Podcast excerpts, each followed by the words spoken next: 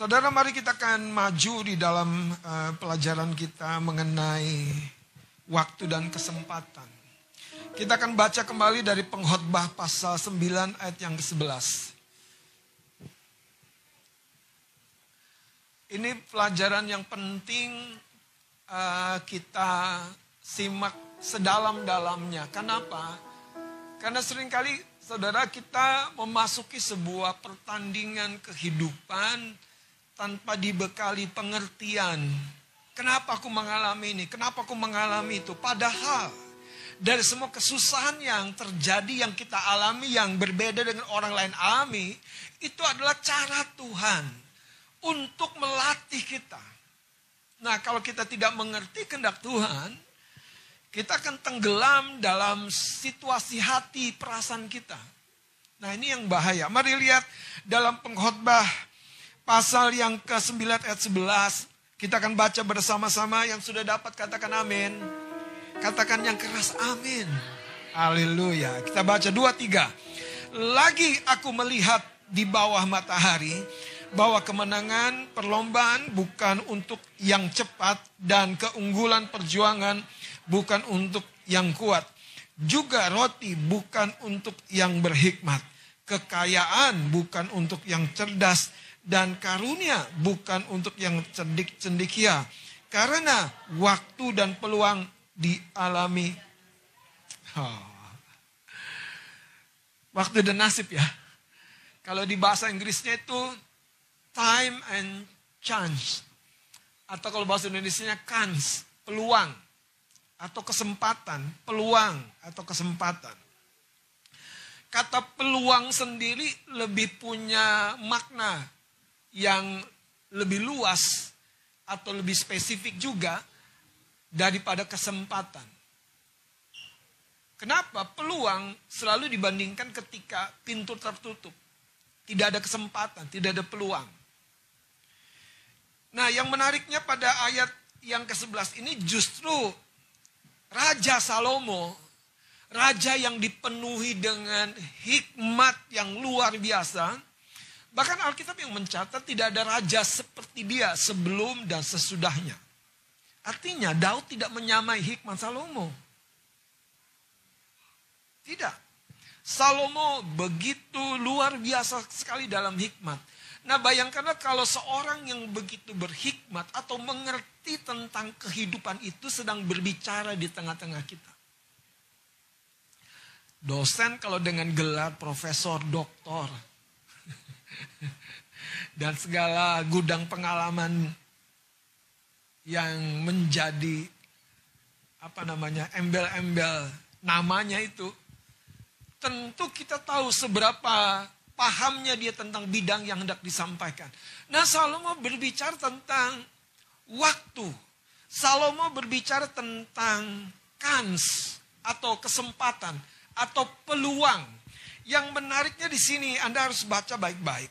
Karena waktu dan peluang atau kesempatan dialami. Dialami. Dialami. Dialami Bukan hanya dijumpai, dialami. Bukan hanya diterima porsinya, tapi dialami. Jadi poinnya adalah dengan apa kita isi kesempatan itu. Dengan apa kita isi waktu itu. Dengan apa kita isi peluang yang terbuka dan selalu terbuka buat kita. Dengan apa? Sekali lagi saudara, ayat ini berkata begini. Karena waktu dan kesempatan atau waktu dan peluang dialami. Mereka semua. Siapa? Lihat saudara ayat yang ke-11 ini menarik. Lagi aku melihat di bawah matahari bahwa kemenangan perlombaan bukan untuk yang cepat. Jadi kaki yang cepat itu bukan segala-galanya. Terus dikatakan begini. Dan keunggulan perjuangan bukan untuk yang kuat. Seberapa besarnya kekuatan kita dalam perjuangan, dalam peperangan. Itu bukan segala-galanya. Saya lanjutkan ya. Anda perhatikan kata bukan. Karena berkali-kali raja ini hendak menggarisbawahi. Jangan kamu terpaku dengan semua yang seolah-olah menjadi sebuah modal untuk sukses, untuk berhasil, untuk begini, begitu. Kita harus punya ini. Padahal Tuhan sudah memberi sama untuk semuanya. Modalnya adalah waktu dan peluang. Tapi kalau kita tidak diberi pengertian, ini yang terjadi. Kita akan isi waktu kita dengan hal-hal yang tidak berguna. Kalau Anda buka YouTube, Anda buka Shopee, munculkan tuh video-video pendek yang akan menarik mata Anda. Dan kadang-kadang tidak mau sih larut, tapi karena kita klik, eh kita klik, kita klik, dan terus kita klik. Akhirnya waktu yang tadinya Anda ingin membuka multimedia GTK Pujian, nggak jadi. Waduh. Di situlah sebetulnya roh dunia itu dapat kesempatan. Makanya pertandingan kita adalah dalam menyikapi dan mengisi kesempatan dan peluang. Ketika hujan akan datang di bulan yang ketiga dari Januari, itu artinya kita sedang mempersiapkan taburan.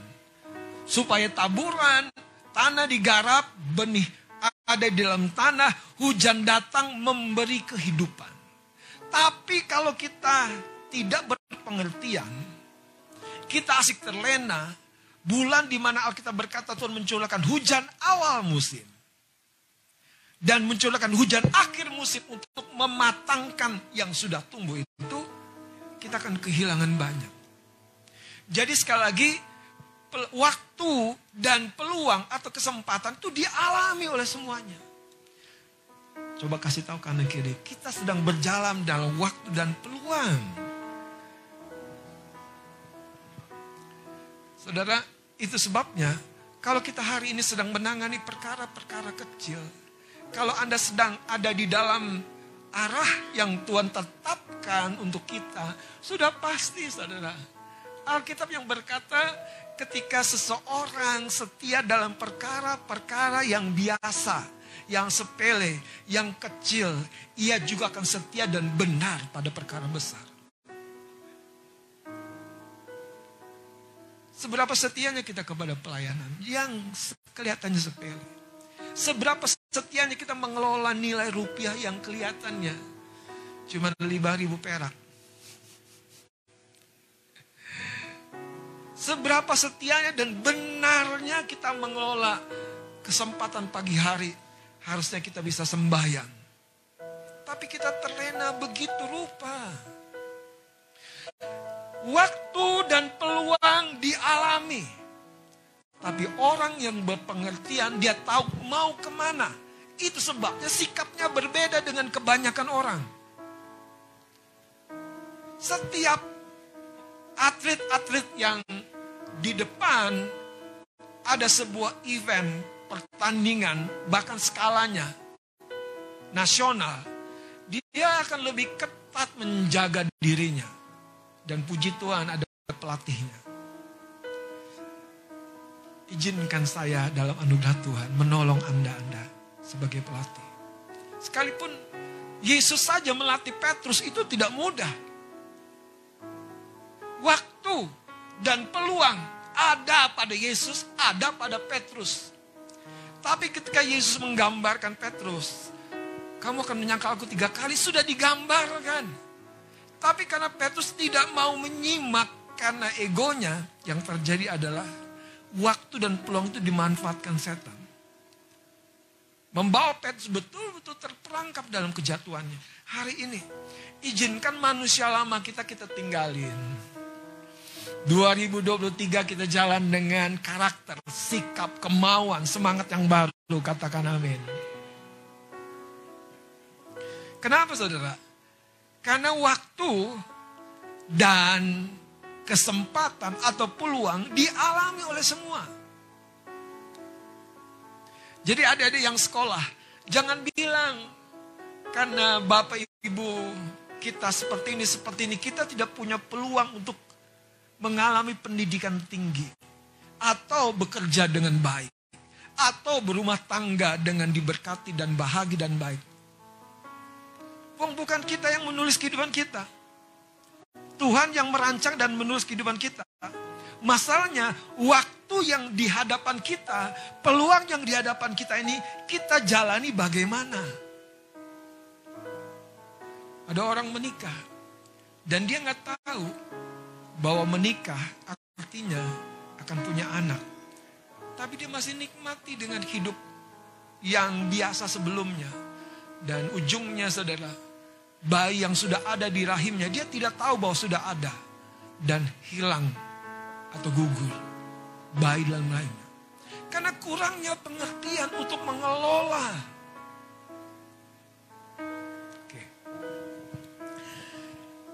Artinya begini saudara, buat kita semua di tahun yang baru ini ada kesempatan, amin. Ada peluang, katakan amin.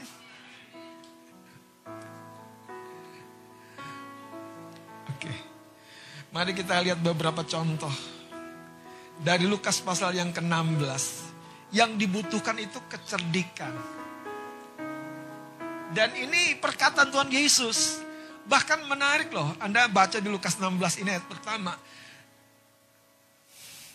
Orang dunia itu lebih cerdik dan bahkan gini, kalau ada orang-orang yang berkata, kita jangan belajar dari perkara, kita jangan belajar dari orang-orang yang jahat. Sebaliknya, Yesus mengajar dari bendahara yang tidak jujur. Coba lihat cerita ini, ayat yang pertama. Lukas 16. Perumpamaan tentang bendahara tidak jujur. Oh jangan belajar. Anda lihat Yesus dia membuka mata dan hatinya lebar-lebar dengan kehidupan ini. Seperti Salomo. Ayat pertama, dan Yesus berkata kepada murid-muridnya, ada seorang kaya yang mempunyai seorang bendahara kepadanya, disampaikan tuduhan bahwa bendahara itu menghamburkan miliknya. Mas Adit boleh bantu ayat 2 dan seterusnya. Ayat yang kedua, lalu ia memanggil bendahara itu dan berkata kepadanya, apakah yang ku dengar tentang engkau? Berilah pertanggung jawab pertanggungan jawab atas urusanmu, sebab engkau tidak boleh lagi bekerja sebagai bendahara. Terus.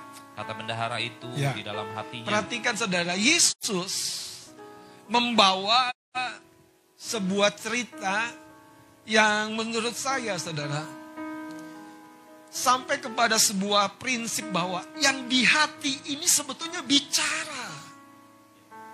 Lihat ayat ini. Kata bendahara itu di dalam hatinya. Nah banyak orang hanya dengar yang di, di, di logika. Gak bisa. Gak bisa. Tapi di hati ini percaya saja. Melangkah saja. Yang di hati ini mendorong kita untuk ya ini jalan kamu. Sekalipun tidak ada terang di jalan itu. Tapi di hati ini. Engkau diingatkan firman. Di hatimu saudara sering kali Tuhan beri tuntunan.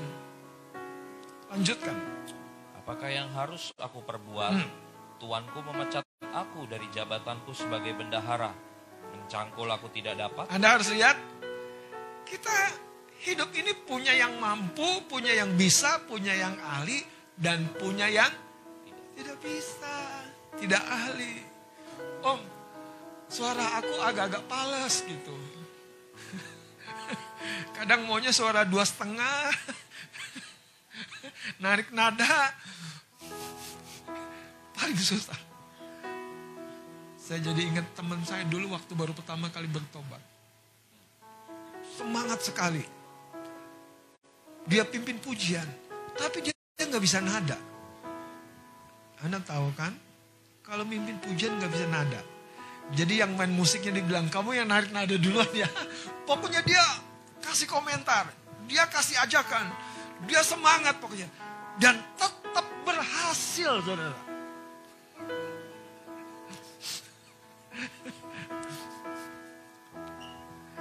Mama kami, mama bertua, mamanya istri saya. Bukan keturunan dari juru masak. Mereka yang punya restoran-restoran. Tapi kapan mama mulai buka lapo? Dan ketika itu saudara, Tidak ada cerita tuh yang namanya orang komplain dengan makanannya yang gak enak.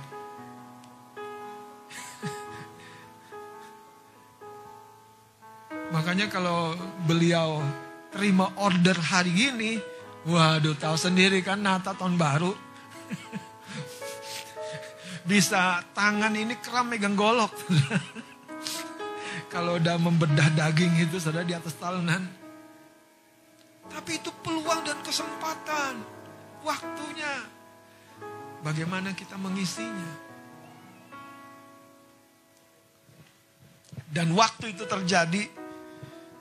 Mama itu bisa jadi seorang pengusaha catering, juru masak.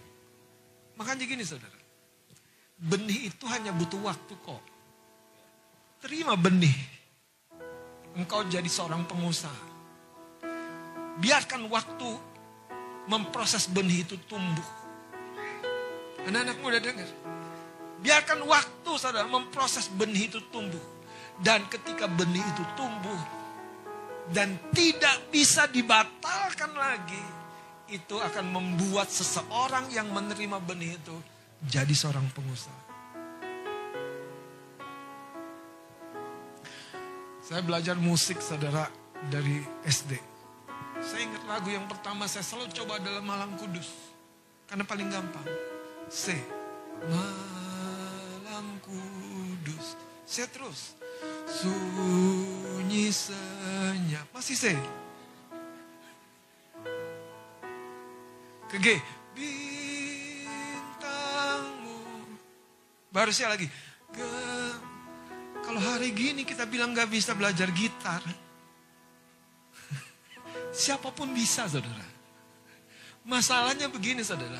Setelah kita menerima benih kita butuh perawatan. Dan itu yang membuat setiap benih yang baik akan menghasilkan potensi-potensi yang, yang luar biasa yang besar dalam hidup ini. Lanjut pada cerita ini saudara. Kata bendahara itu dalam hatinya tiga, Apakah yang harus aku perbuat? Tuanku memecat aku dari jabatanku sebagai bendahara. Mencangkul aku tidak dapat, mengemis aku malu. Jadi tenang, tenang, tenang. Kalau Anda tahu di mana Anda tidak bisa, di mana Anda malu, masih ada solusinya. Masih ada solusinya. Kalau Anda bilang, Om aku nggak bisa jadi model, ya nggak usah jadi model lah.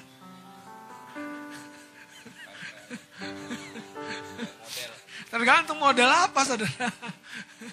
Ah, model fashion atau model apa? Anda tahu kan sekarang semua bisa jadi model di dunia media sosial ini. Benar sudah, mau nenek-nenek, kakek-kakek. Anda tahu kan Facebook siapa tuh yang banyak, subscribe-nya banyak, dilihat ternyata Wong Deso. ya, iya, biasa banget. Makannya apa? bikin apa masakan makan gitu. Saya ini cuma cerita didengar, diceritain. Tapi banyak sekali yang lihat. Dan itu apa? Menghasilkan uang. Peluang, waktu, itu selalu kita alami. Tapi kita berpengertian gak untuk mengisinya dengan apa? Kenapa yang lima talenta menghasilkan lima talenta? Eh dipercaya lagi Kenapa? Karena orang ini bisa mengelola waktu dan peluang. Jadi sebegitu indahnya hidup ini. Dari sini saya pun bersyukur saudara. Kalau kita setia dalam setiap perkara yang kecil, setia. Diomelin setia aja. Haleluya. Kadang yang masalah di situ tuh kita selalu nggak kuat. Apa ya? Dua. Diomelin sama dipuji. Kalau diomelin langsung down, dipuji langsung apa? Aku memang beda, ya kan? Di situ masalahnya. Coba lihat ayat 4. Lagi Mas Adit boleh baca. Aku tahu apa yang akan aku perbuat. Mas Adit udah tahu apa yang akan diperbuat? Coba lihat, aku tahu Wow, ini menarik loh sebetulnya. Karena Tuhan tuh mau mengajar kita. Dia bicara di hati kita. Lanjut.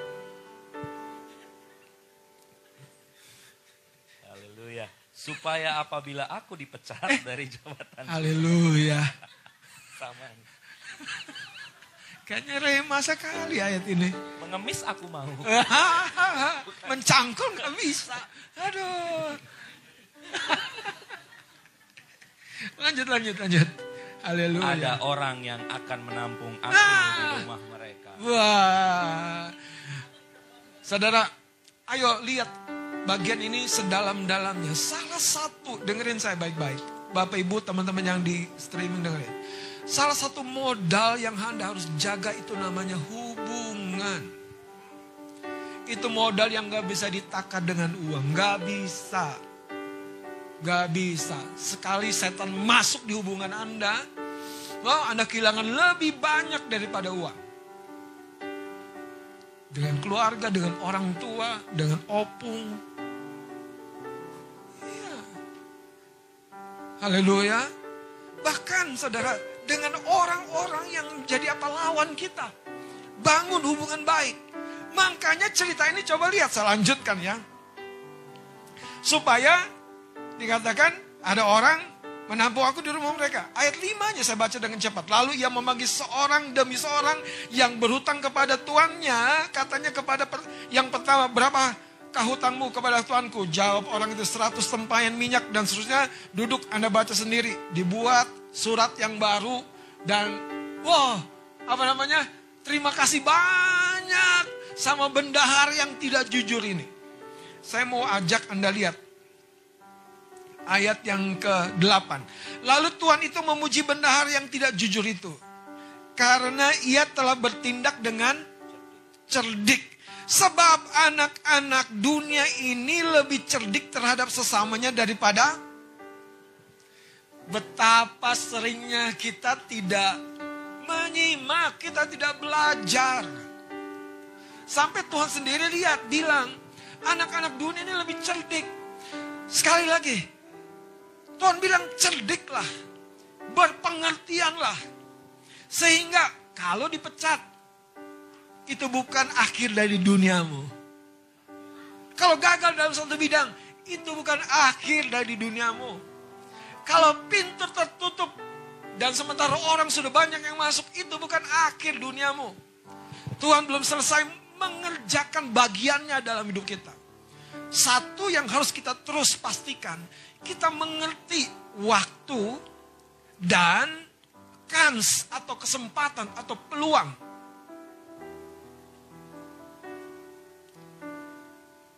Waktu Daud menghadapi Goliat, gimana ya dia bisa lihat ini ada kans nih. Kita bisa kalahkan dari mana? Ketika Daud tahu ada penyertaan Tuhan dalam hidupnya. Dia sampai bilang ini, siapa orang yang tidak bersunat nih? Yang tidak ada ikat janji dengan Allah Israel. Siapa mereka? Kalau Anda telusuri ke belakang dalam catatan Alkitab. Bangsa kanan itu bangsa yang memang dikutuk. Tapi Israel sebaliknya, bangsa yang diberkati. Artinya, musuh itu sudah dalam sebuah proporsi yang memang sudah kalah. Tindakan Daud itu cuma menggenapkan apa yang Tuhan mau. Apakah kita tahu bahwa ada dunia-dunia yang memang Tuhan buka buat kita hadapkan kepada kita. Sekalipun sepertinya tidak mungkin. Lihat ayat yang ke-9. Dan aku berkata, ini Yesus berkata kepadamu, coba lihat, ikatlah persahabatan dengan mempergunakan apa? Mamon yang mamon yang tidak jujur supaya jika mamon itu tidak dapat menolong lagi, ini bicara harta kekayaan tidak bisa menolong lagi. Lihat, makanya kaitannya dengan bendahara. Kamu diterima dalam kemah. Jadi Tuhan tuh mau kita cerdik menggunakan harta kekayaan kita. Bangun persahabatan dengan Tuhan. Ada satu gambar yang saya mau tunjukkan saudara.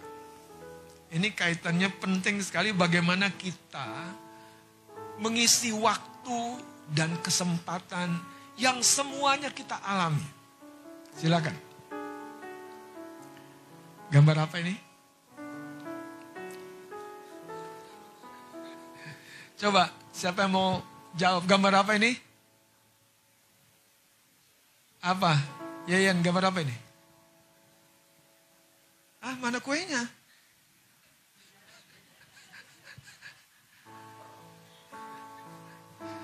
Siapa yang bilang ini gambar sofa yang ada bantal Natalnya?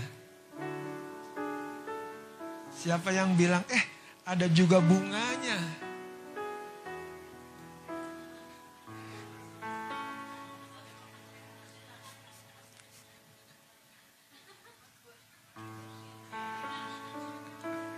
Oke, dengerin saya. Saudara, hari ini kita belajar tentang waktu dan peluang itu adalah frame atau kerangka. Frame itu, saudara, gimana meneranginnya ya? Seperti frame foto. Itu yang membatasi kita mau ngisi sebanyak-banyaknya, ya frame itu membatasi apa yang akan kita lihat. Mau Anda sekerja kerja sekeras-kerasnya, anugerah dan kemurahan Tuhan itu harusnya jadi frame kita. Nah, waktu dan peluang itu adalah frame. Saya ibaratkan yang pertama itu seperti, saudara, berapa stop lah sini. Kalau dalam satu minggu ada, eh, satu bulan ada empat minggu. Minggu pertama kau isi dengan apa? Dengan nastar? Pasti cepat habis. Kau isi dengan apa? Kue kacang, biasanya nomor dua habis. Kembang loyang, nggak muat banyak di situ. Terlalu kecil, butuh apa kaleng kongguan. Kita isi apa? Yang keempat, kacang goreng. Nah, nanti tamu bawa plastik ke rumah kita. Ini yang saya mau ceritakan, saudara. Semua kita tuh sebetulnya diberikan wadah ini tiap-tiap tahun. Yang namanya berapa? 365 hari. Betul ya? 12 bulan. Betul ya? 12 bulan. Dan pada setiap bulan saja itu ada musim-musim yang berbeda. Sayangnya ada banyak anak-anak Tuhan itu tidak mau peduli. Betul-betul tidak mau peduli saudara. Mikirnya gampang aja. Besok kamu pulang kampung gak mikir ongkosnya. Lagi dapat THR nggak nabung. Eh beneran loh, beneran. Gak mikir tahun depan mau kuliah. Sekarang foya-foya. Beneran. Ada 365 hari. Dengan apa kita mau isi? Isilah dengan 12 bulan yang masing-masing punya warna yang berbeda. Dan di dalam satu bulan itu ada empat minggu. Saudara, ada minggu pertama tempat kita melakukan perjamuan kudus. Kalau kita biasakan tidak mempersiapkan diri minggu pertama membawa miliknya Tuhan. Lihat berapa banyak orang alasannya cuma lupa. Karena mereka nggak berpengertian saudara. Dan itu menyedihkan Tuhan. Karena tidak berpengertian. Kenapa nggak transfer? Bawa bilnya saudara. Saya ngomong fair saudara. Karena supaya Anda diberkati. Ada minggu kedua. Masih dalam waktu, musimnya, momennya. Tapi dia tidak berpengertian. Mengabaikan yang di dalam ini dan dorong. Tidak heran saudara. Jatuhnya apa? Lalai lagi. Ini yang setan tunggu. Makanya saudara, setiap penundaan-penundaan dari hal yang baik, itu ujungnya adalah penundaan yang panjang dalam tahun kita. Kalau Anda menunda untuk berobat, ya tunggu saudara. Sampai Anda harus dioperasi total. Mesin gitu aja ya Pak Bim ya. kalau ditunda di bengkelin ya, ujungnya harus turun mesin total.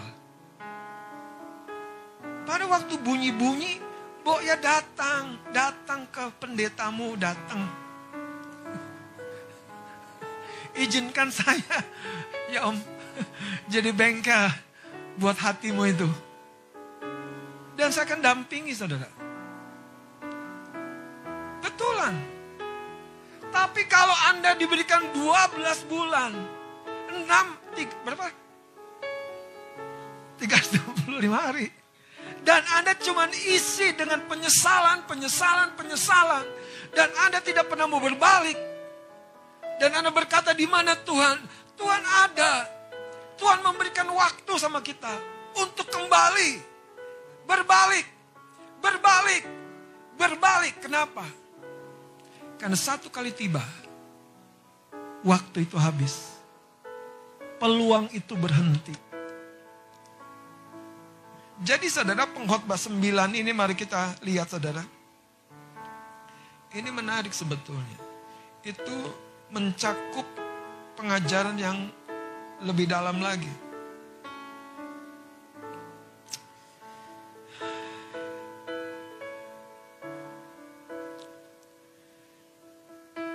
Kalau Anda baca dari ayat pertama, dan Anda akan lihat begini saudara, sampai ayat yang keempat.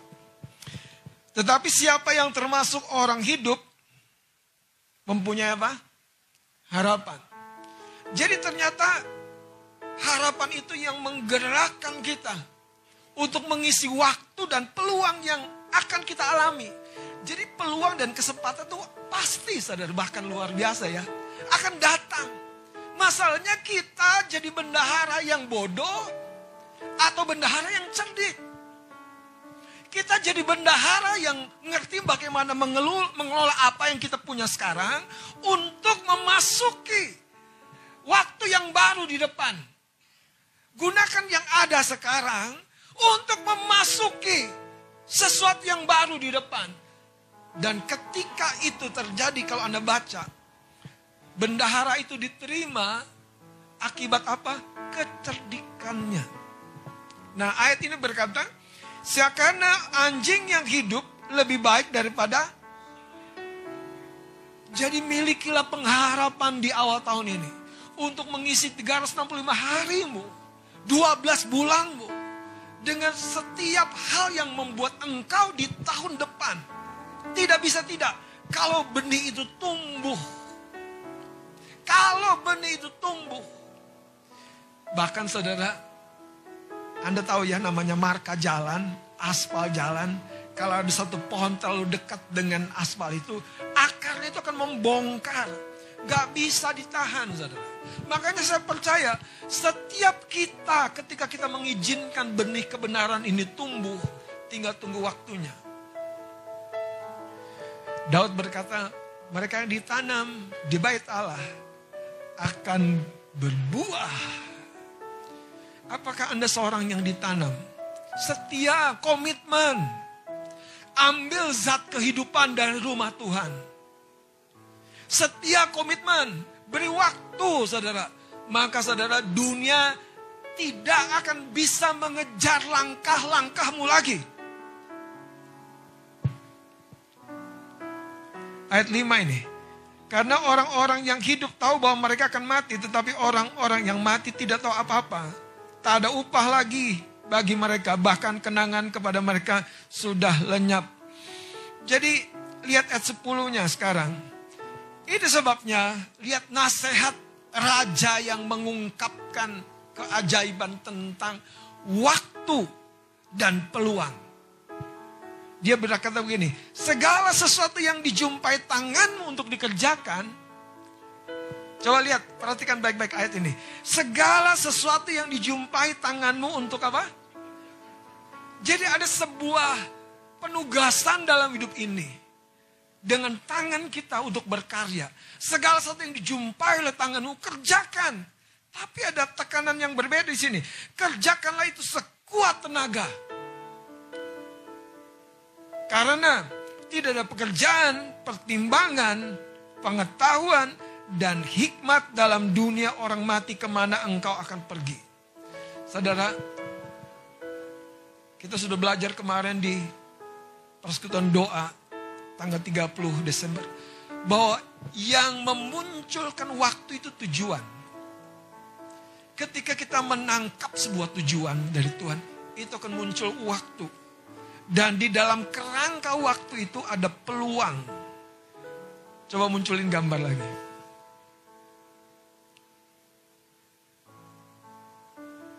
Gambar ini sederhana. Tapi mengingatkan saya dengan baik-baik. Apa yang kita mau munculkan di hidup kita. Kalau ini kan di ruang tamu kita. Di ruang tamu, saya lah. Ketika Natal tiba, ya kita munculkan suasana Natal. Tapi yang menarik adalah gini semua ini dilakukan oleh istri saya untuk menyambut tamu yang datang. Sudahkah Anda mempersiapkan untuk menyambut Tuhanmu yang datang, melawatmu, mengubah hidupmu, memberkatimu? 365 hari. Ada 12 bulan. Mamon yang tidak jujur itu punya kekuatan kalau kita bisa gunakan dengan cerdik waktu dan kesempatan yang dimiliki oleh bendahar yang tidak jujur itu menjadi sebuah pelajaran yang Yesus sendiri ambil untuk kita anak-anak Tuhan. Cerdiklah, cerdiklah, cerdiklah, cerdiklah. Anda, saya mau tutup dengan cerita mamanya Samuel ketika dia diajak oleh keluarganya. Biasanya itu di awal tahun memang mereka ke bait Allah, ibadah. Setelah ibadah selesai, wah mereka jamuan makan di luar. Tapi yang menarik, ketika Elkana suaminya bersama dengan Penina istri mudanya, jamuan makan di luar. Hana punya satu kesempatan hanya Hana punya satu peluang yang tidak dia akan biarkan lewat begitu saja. Sama seperti Bartimeus, dengar suara orang ramai. Dia tanya siapa? Yesus anak Daud. Dia tidak akan biarkan lewat peluang itu. Karena peluang dialami oleh semua. Masalahnya tadi kita mau tidak memberikan hati kita sepenuhnya. Merespon dengan baik.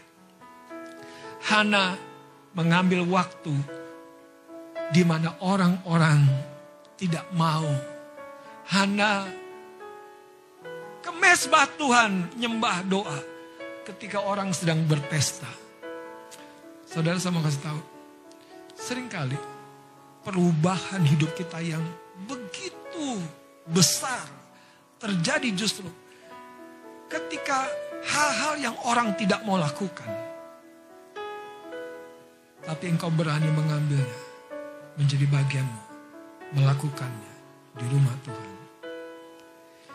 Hati Hana tuh menyentuh Tuhan dan membuat Imam Eli, Anda tahu Imam Eli dalam catatan Alkitab sendiri bukan imam yang maaf dapat menjadi sebuah contoh.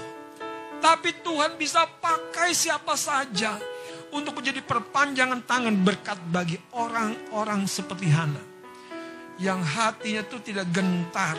Orang lain lagi senang-senang, aku mau doa.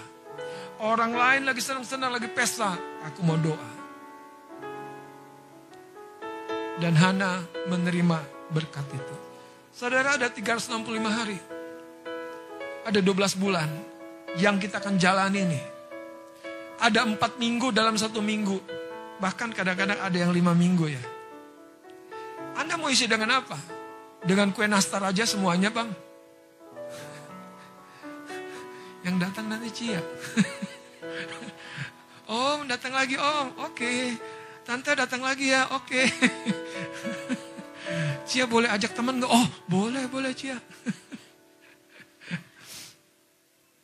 Tahu nggak betulan? Kalau Anda isi dengan kegalauan, yang datang tuh masalah. Dengan kecewaan yang masalah. Tapi isi, isi, isi stoplas hidup Anda tuh. Isi, isi. Karena tiba waktunya saudara. Tuhan itu bahkan dengan jelas. Kalau Anda berdoa masuk dalam kamar.